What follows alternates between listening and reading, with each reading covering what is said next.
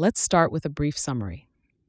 This article, written by Paul Graham in 2009, shares his thoughts on whether startups represent a new economic stage and whether they develop in specific centers. He points out that startups are generally not associated with a specific geography and their distribution is slow. He also notes the challenges of creating a new startup hub, stating that government policies cannot effectively speed up this process. He concludes that this situation could lead to startups creating a localized version of the revolution. Before we dive in, I want to share a quick note about how this podcast is created. As you've probably noticed, this podcast isn't voiced by a human, but by artificial intelligence. I'm obligated to inform you of this beforehand due to the rules of AI services.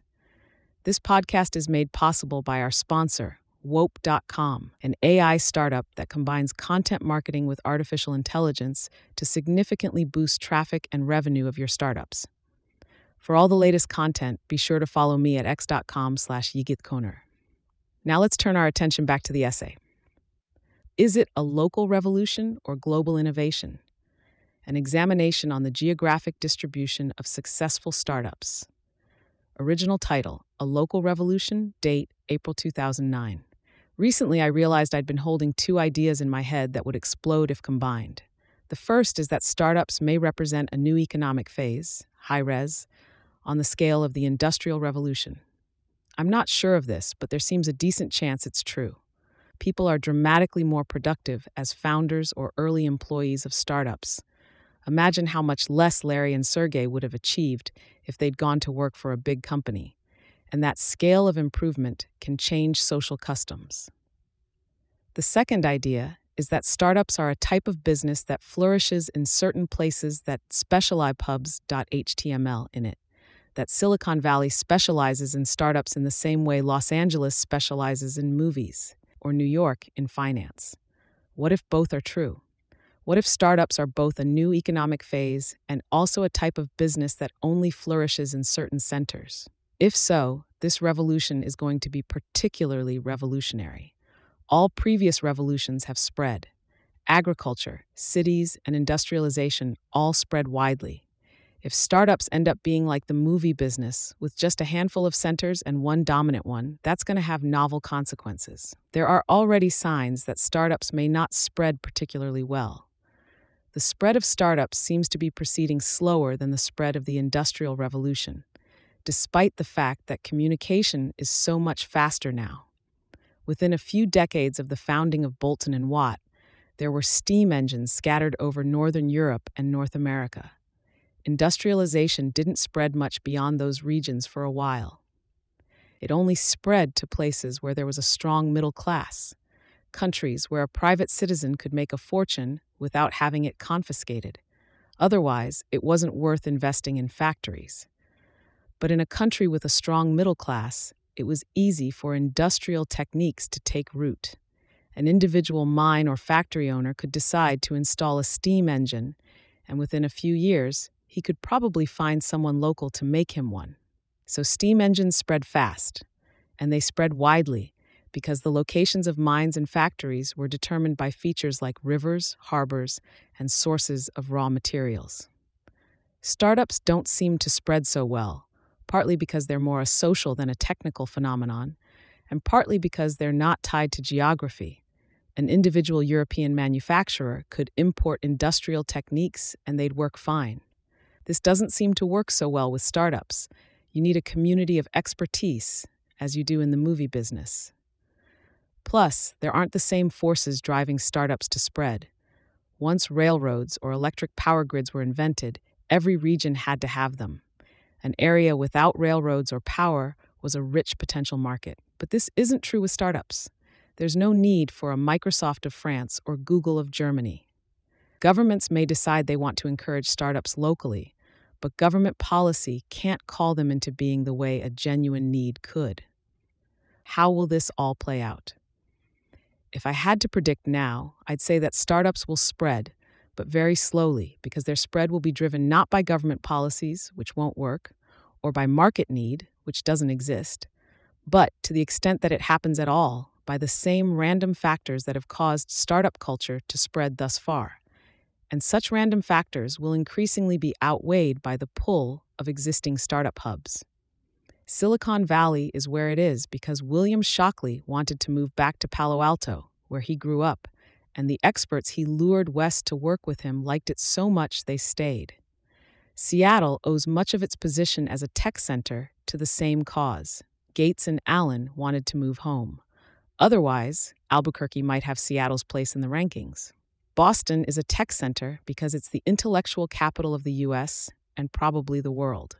And if Battery Ventures hadn't turned down Facebook, Boston would be significantly bigger now on the startup radar screen. But of course, it's not a coincidence that Facebook got funded in the Valley and not Boston. There are more and bolder investors in Silicon Valley than in Boston, and even undergrads know it. Boston's case illustrates the difficulty you'd have establishing a new startup hub this late in the game. If you wanted to create a startup hub by reproducing the way existing ones happened, the way to do it, Silicon Valley Dell, would be to establish a first rate research university in a place so nice that rich people wanted to live there. Then the town would be hospitable to both groups you need, both founders and investors. That's the combination that yielded Silicon Valley. But Silicon Valley didn't have Silicon Valley to compete with. If you tried now to create a startup hub by planting a great university in a nice place, it would have a harder time getting started because many of the best startups it produced would be sucked away to existing startup hubs. Recently, I suggested a potential shortcut pay startups to move, maybe.html. Once you had enough good startups in one place, it would create a self sustaining chain reaction founders would start to move there without being paid because that was where their peers were, and investors would appear too because that was where the deals were. In practice, I doubt any government would have the balls to try this or the brains to do it right. I didn't mean it as a practical suggestion, but more as an exploration of the lower bound of what it would take to create a startup hub deliberately. The most likely scenario is 1 that no government will successfully establish a startup hub, and two, that the spread of startup culture will thus be driven by the random factors that have driven it so far, but three, that these factors will be increasingly outweighed by the pull of existing startup hubs.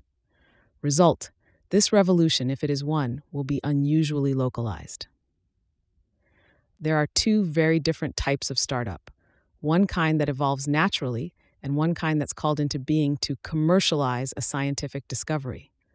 Most computer slash software startups are now the first type, and most pharmaceutical startups the second. When I talk about startups in this essay, I mean type 1 startups. There is no difficulty making type 2 startups spread. All you have to do is fund medical research labs. Commercializing whatever new discoveries the boffins throw off is as straightforward as building a new airport. Type 2 startups neither require nor produce startup culture. But that means having Type 2 startups won't get you Type 1 startups. Philadelphia is a case in point. Lots of Type 2 startups, but hardly any Type 1. Incidentally, Google may appear to be an instance of a Type 2 startup, but it wasn't. Google is not PageRank commercialized. They could have used another algorithm and everything would have turned out the same. What made Google Google is that they cared about doing search well at a critical point in the evolution of the web. Watt didn't invent the steam engine. His critical invention was a refinement that made steam engines dramatically more efficient, the separate condenser. But that oversimplifies his role. He had such a different attitude to the problem and approached it with such energy that he transformed the field. Perhaps the most accurate way to put it would be to say that Watt reinvented the steam engine.